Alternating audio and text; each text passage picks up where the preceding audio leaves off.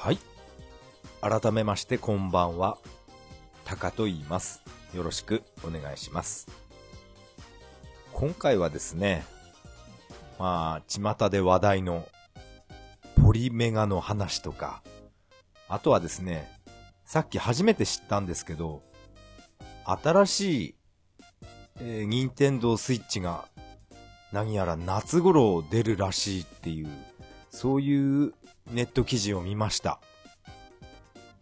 そういったゲームハードの話をしたいと思います。それでは、よろしくお願いします。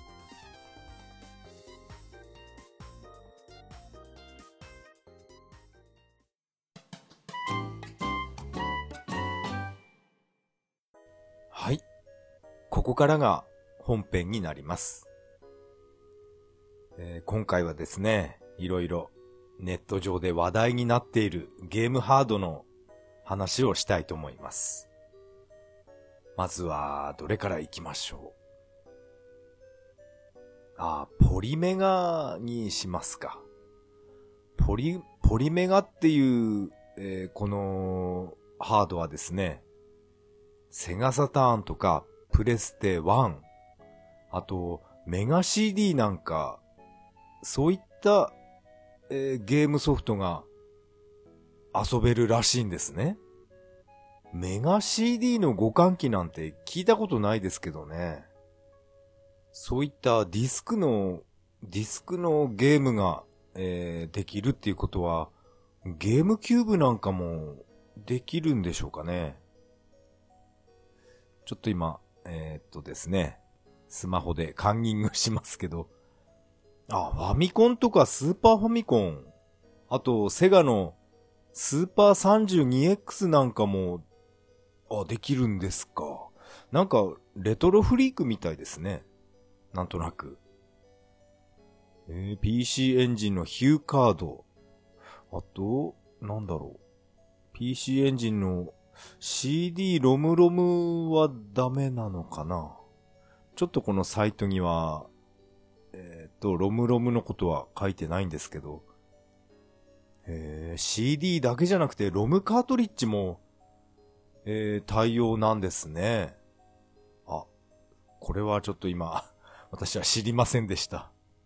てっきり、あのー CD のゲームがメインになってるのかと思ったら、ロムカートリッジもいけるんですね。そうか、セガサターンとか、C、えっ、と、メガ CD。うん、この辺私は現役なので、まあね、特にこれ欲しいなとは思わないんですけど、あとそうですね、友達の家でやったネオジオ CD ですね。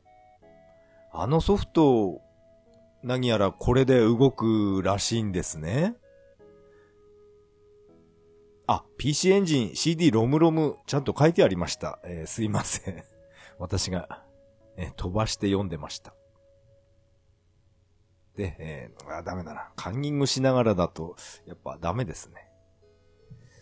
えーっとですね、その、友達の家でやった、ネオジオ CD ですね。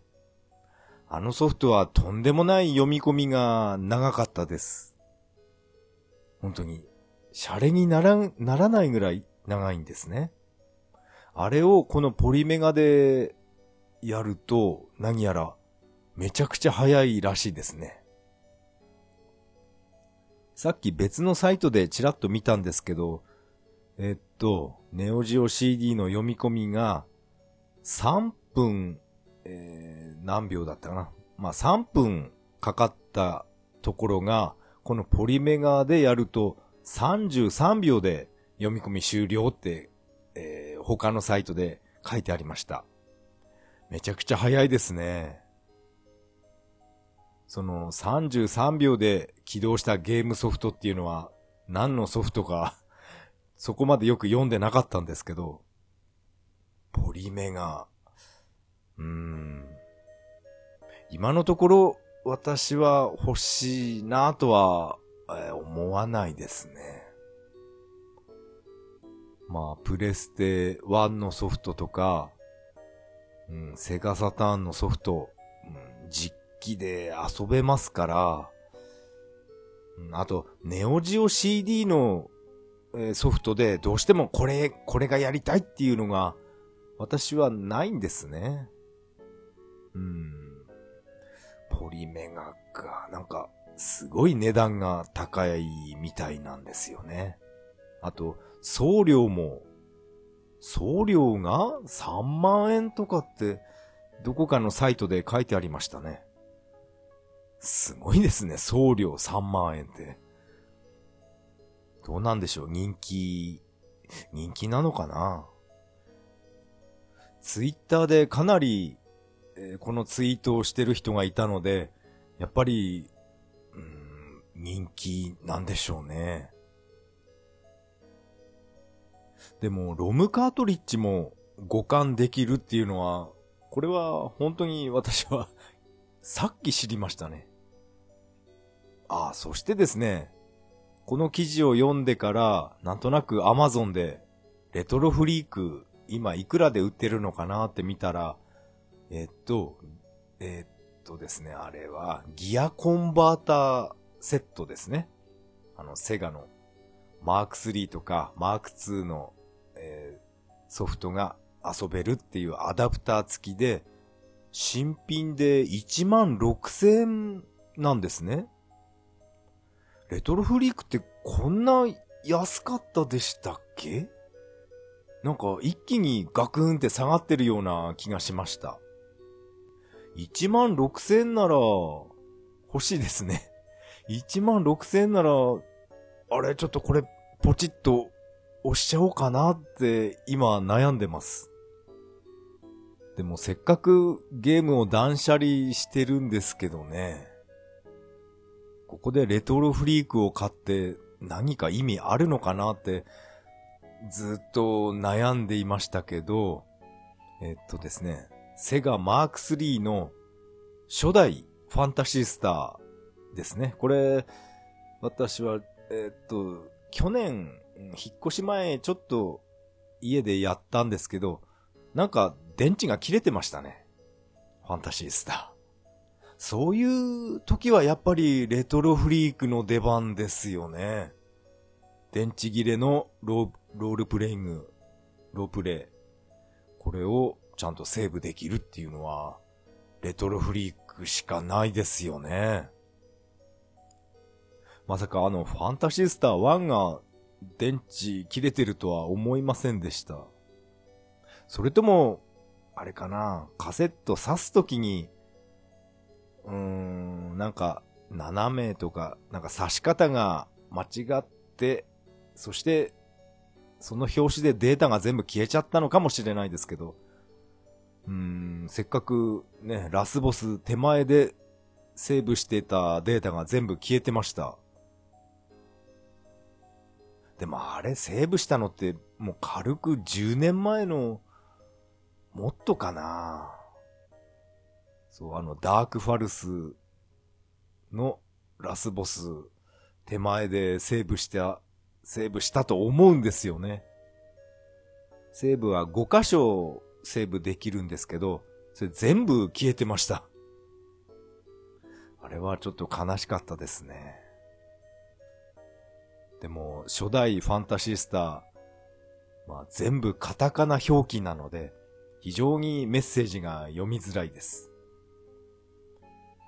そう、あれはですね、私中学生の時一生懸命、うん、コツコツとプレイしてたんですよね。まあ、以前も話しましたけど、もう親に隠れながらゲームやってた、うん、あの中学、中学生のあの時代ですね。ファンタシースター1。ファンタシースター1のデータが消えてるっていうことは、えーっと、やっぱり、マーク3の、覇者の封印も、もしかしたらデータ消えてるっていうか、電池切れてるのかもしれないですね。やっぱりあれって、30年が限度なんですかね。ゲームソフトの電池っていうのは。電池交換方法とか、あの、ネットで調べた時がありました。あれ、自分でで、できそうな気もするんですけど、なんか分解するのは、なんかね、嫌ですね。やっぱりレトロフリークかな。1万6000円で、で、しかも、ギアコンバーターがついてるっていうのは、うん、魅力的ですね。私が Amazon でこのレトロフリークを見たのは1万6000だったんですけど、なんかツイッターで、えー、他の人が投稿してるのを見ましたら、1万3000でこのレトロフリークギアコンバーターセット、これが売っていたらしいですね。ここまで値段下がったみたいな、そんな感じでツイートしてる人がいました。1万3000円。まあ、これお買い得ですね。まあ私が、私が今見ているのは1万6000円なんですよね。うん、どうしようかな。欲しいな。でもせっかく断捨離してるんですけどね。でも、まあ、マーク2とか、マーク3のソフトは、まあ、断捨離する気はないですけど、うん、どうしようかな。非常に今、悩んでます。そしてですね、えー、これも、ついさっき、ネットで、ネットニュースで知ったんですけど、今年の夏に、任天堂スイッチの、新しい新型が、何やら出るらしいんですね。新型と、あともう片方は廉価版って言うんですか？それ、気になりますね。進化版っていうのは、値段どうなんでしょう？ある程度値段が高くなって、そして遊びやすくなってるのかなそして、その逆に廉価版っていうのは、なんかネットの記事を読むと、いろんなものを省いて値段を安くしてるみたいなんですね。例えば、振動機能ですか。あの、ジョイコンの振動機能をなくしたり、あと、なんて書いてあったかな。もうカンニングはやめましょう。えっ、と、思い出せないんですけど、とにかく振動機能を省いたり、あと、スイッチ持ってないんで、どういう機能があるか 私はわからないんですね。あと、な、何があんだ？ジャイロ機能とかあるのかな？あと、マイクとか。そういった機能を省いて、そして値段を抑えたもの。それが出るらしいんですね。でも、まあ、振動はなくても、うん、ゲームのプレイには支障ないと思うんですけど、ジャイロセンサーとか、あと、マイク機能とかもあるのかな ?DS みたいに。マイク機能を、えー、省いてしまった場合、どうなんでしょう？ゲームに支障ないんですかね？マイクを使ったゲームソフトとか、そんなものはないのかな？まあ、任天堂 DS の話ですけど、マイクを使ってじゃんけんをする、あの、脳トレありましたよね。脳トレで、例えば、負けてくださいっていうお題が出て、グーが出たら、で、あ、負けなくちゃと思って、チョキって言葉で言うんですね。その音声をマイクで拾って DS が判断するんですけど、うん、ニンテンドスイッチにはどうなんだろう？マイクは。その辺、全くわかりません。でも、いろんな機能を省いて、そして値段を抑えた廉価版。うん。なんか気になりますね。私は今でもニンテンドースイッチ本体買っていないので、えー、去年買ったこの SNK コレクションですか。これをまだプレイせずに、えー、部屋に飾ってあります。早く、早くやりたい。やりたいなって言いながら、えー、本体買ってこないんですよね。任天堂スイッチ本体は、その新しいものが夏に出るっていう話なので、任天堂スイッチ夏に買おうかな、どうしようかな。スイッチは夏に買って、とりあえず今は、レトロフリークをどうしようかな。ポリメガとか、あと、新型スイッチとか、そういったゲームで盛り上がっているんですけど、メガドラミニって何やってんですかね？一体。何の発表もしないで。これじゃあ、ね、セガファンも離れていってしまうような気がします。本当に出すのかな？あと、ゲームハードの話ですけど、私はですね、あの 3DS、このすれ違い通信、通 信じゃなくて、すれ違い通信ですね。これを、これはほとんど毎日やってます。あの、会社のおじさんがですね、なんか、DS 持ってるんですね。3DS。まあ私が勧めたんですけど、うん、これ買った方が面白いですよって一生懸命勧めたら、なんか中古で買ってきたんですよね。そのおじさんとほとんど毎日すれ違いしてますね。友達コレクション新生活を、そのおじさんと、もう毎日旅人が入れ替わってます。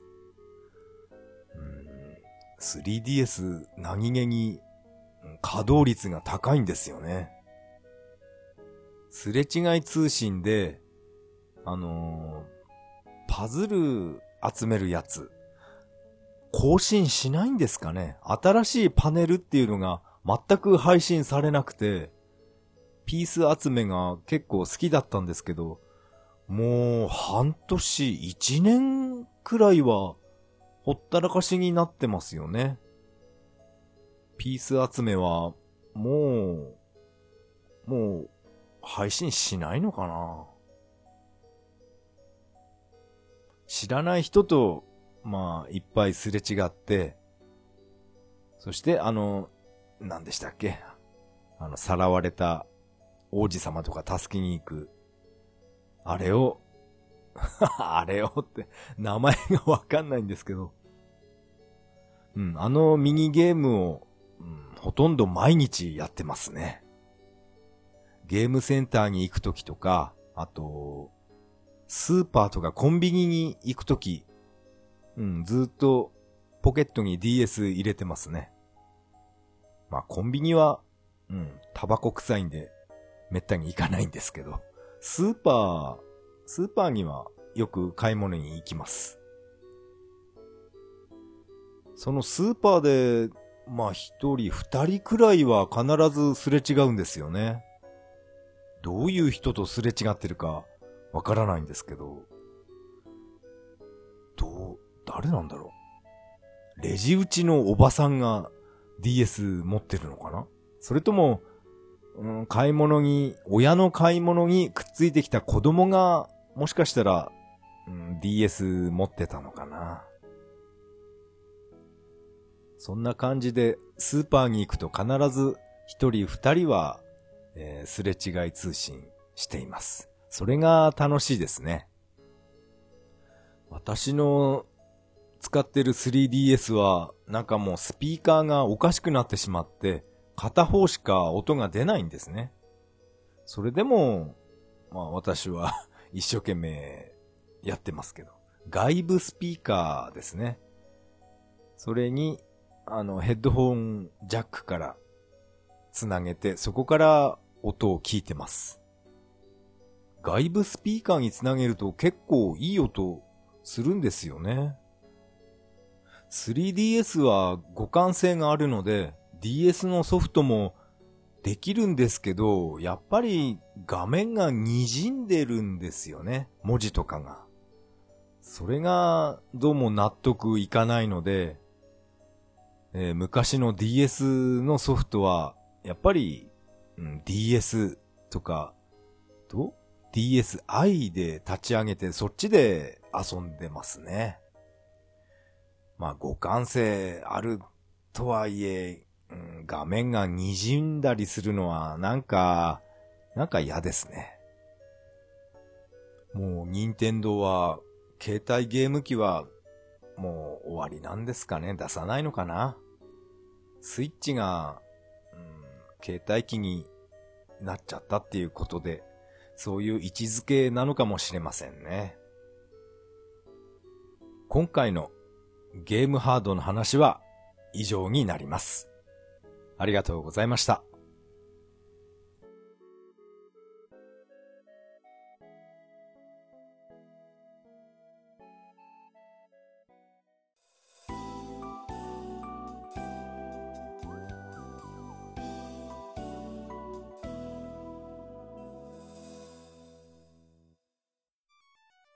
はい。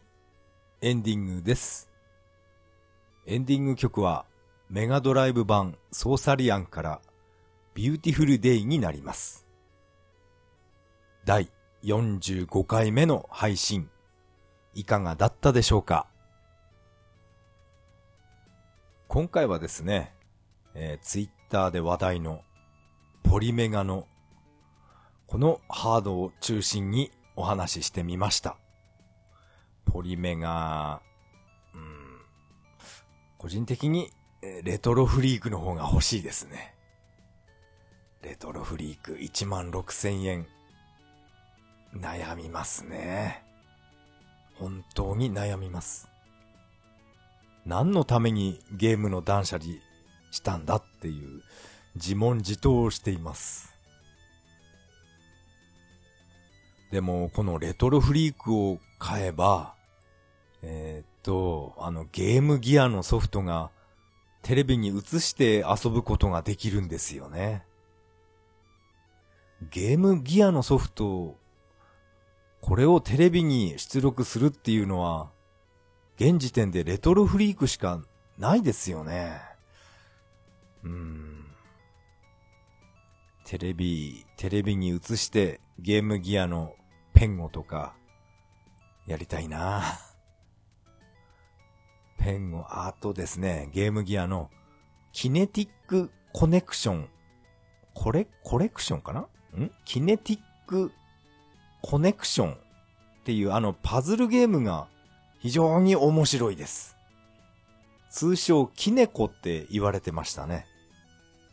あのパズルゲーム、うーん、テレビで映してやってみたいな。とにかくゲームギアのあの液晶画面っていうのは、スクロールするともうぐちゃーって、そんな感じになって見れたもんじゃないんですね。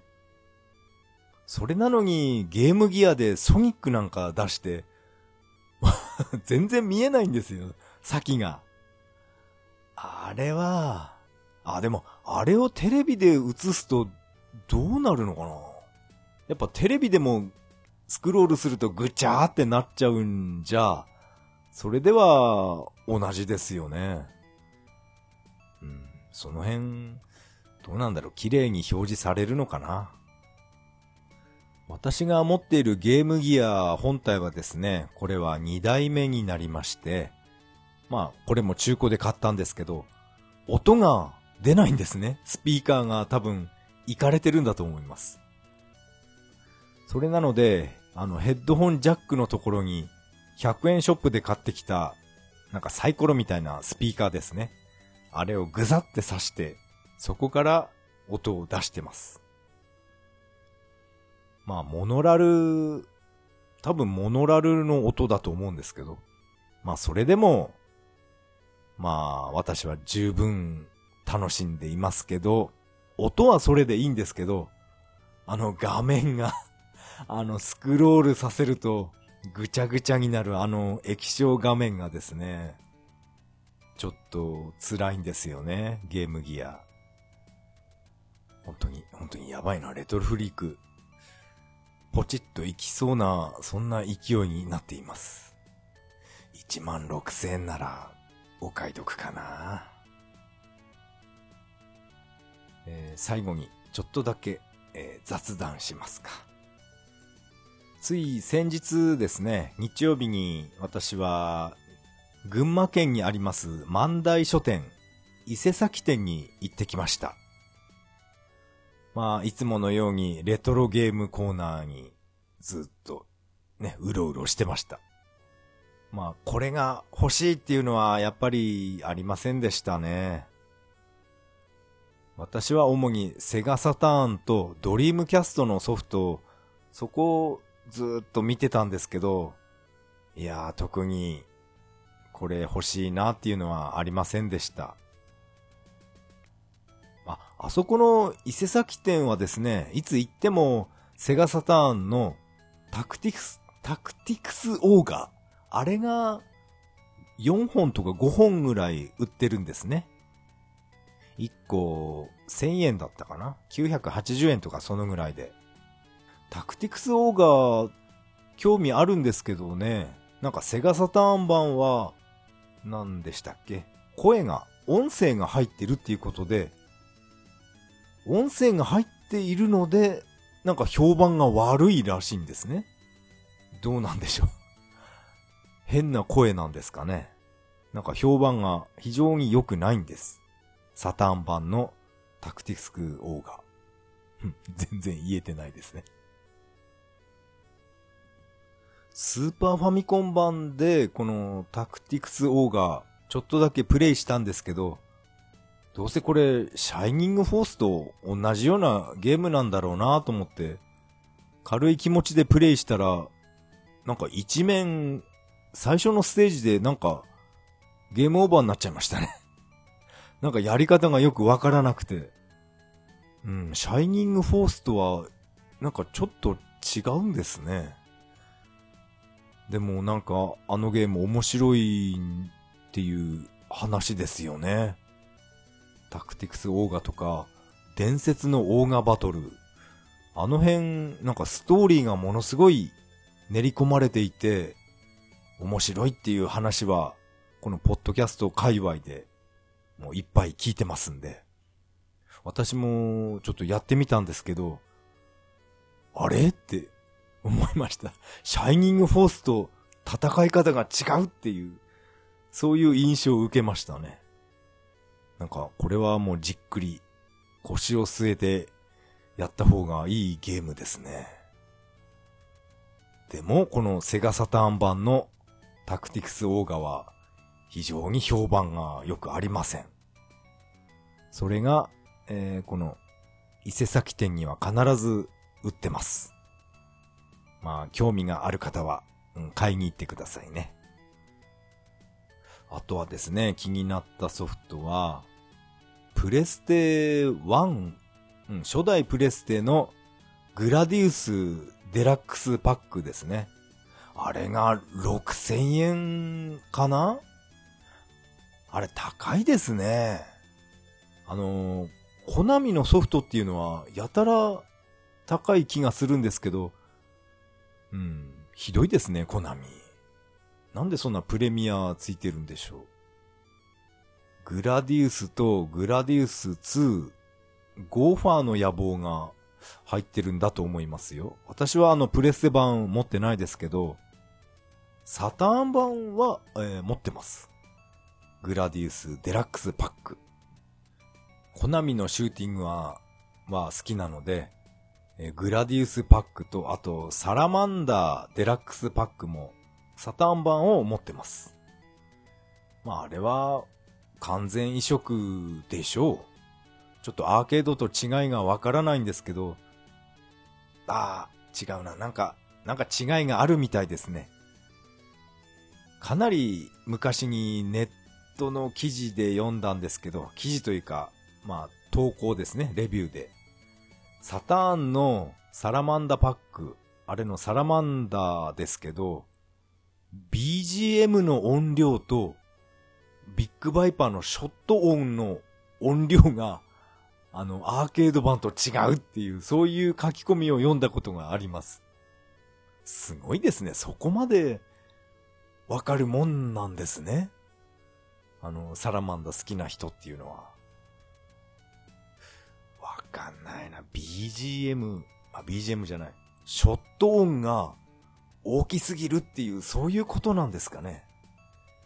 よくそこまで、うん、記憶してるなすごいなサラマンダデラックスパックのサラマンダはめちゃくちゃ面白いんですけど、サラマンダ2、あれはなんか面白、面白みがちょっと感じられないんですよね。でもまあ、まあラスボスまでは行きますけど、あんまり、うん、やっぱりサラマンダ、初代サラマンダのインパクトが、あれが強烈でしたね。この万代書店伊勢崎店は、任天堂 DS のソフトがいっぱいあるんですね。もう私の近所の、えー、ゲーム屋さんは DS のソフトっていうのはかなり少なくなってしまったんですけど、この伊勢崎店にはいっぱいありました。しかも安いですね。かなり安かったです。かなり安いので、ああ、これ買っちゃおうかなと思ったんですけど、いや、あのー、もう部屋が、部屋が汚れるっていうことで、もう、ね、もう常に断捨離のことを考えているので、えー、ゲームソフトは買いませんでした。でも、任天ドックスとか、あれ系をちょっとやってみたいなって思ったんですけどね。任天ドックス、えー、っと、480円ぐらいかな？売ってたのは。まあ、あれ、どうしようかなって悩んでたんですけど、いや、ゲームソフトはこれ以上増やしちゃダメだっていうことで、買いませんでした。あ、あと DS の100マス計算っていう、あのー、計算ソフト、ソフト、計算ゲームですね。あれっていうのは、なんか値崩れしないような気がするんですけど、なんでですかねあの100マス計算。どのお店に行っても、まあ、どんなに安くても、980円、まあ1000円ですね。必ず1000円しています。もうちょっと安くならないんでしょうか？あの100マス計算に限っては本当に、本当に高く感じています。ああいう、ああいうソフトはなんか欲しいんですよね。学習ソフト。結構そういうソフトいっぱいあります？英語付けとか。あと、な、指差しアメリカ一人歩きとか、そういったなんかね、学習ソフト、なんとなく買ってしまった時期がありまして、結構部屋にゴロゴロあります。たまにですね、この DS の絵心教室、あれ、結構 好きなのでやってますね。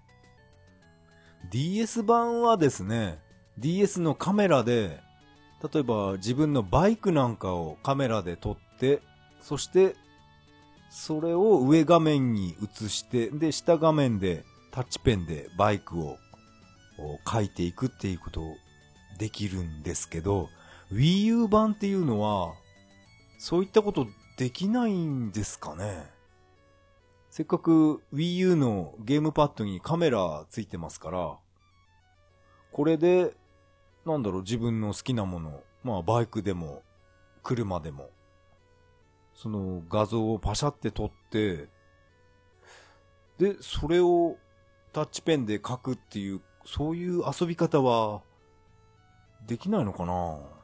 ぜひ、やりたいんですけどね。この Wii U のね、パッドで自分のバイクを描きたいんですけど、うん、ちょっとそれが残念です。この万代書店伊勢崎店は今年年が明けて初めて私は行ったんですね。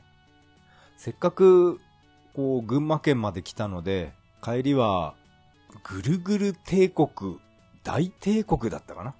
ぐるぐる大帝国館林店っていうそういうゲームが売ってるところもあるんですね。帰りにそこ寄っていこうかなと思ったんですけど、もうかなりいい時間になっちゃったので、えー、急いで、えー、車で帰りました。珍しくバイクじゃなくて車で、えー、移動してたんですね。やっぱり車の運転って、なんか眠くなりますね。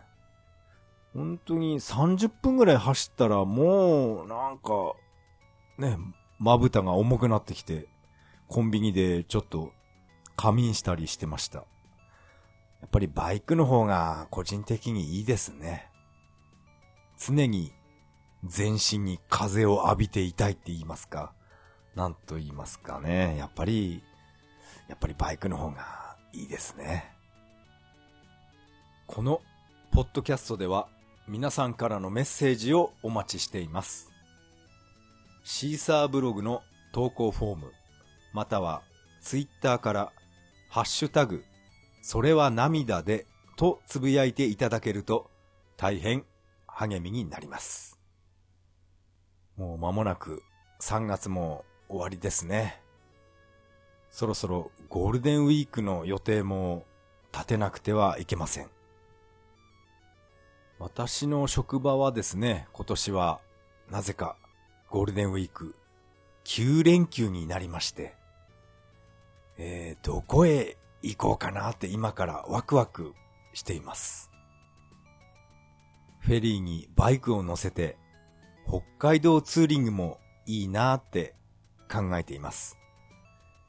9連休ならいろんなところへ行けそうですね。ものすごい雷雨の中、バイクで函館を目指して走っていたあの時を思い出しますね。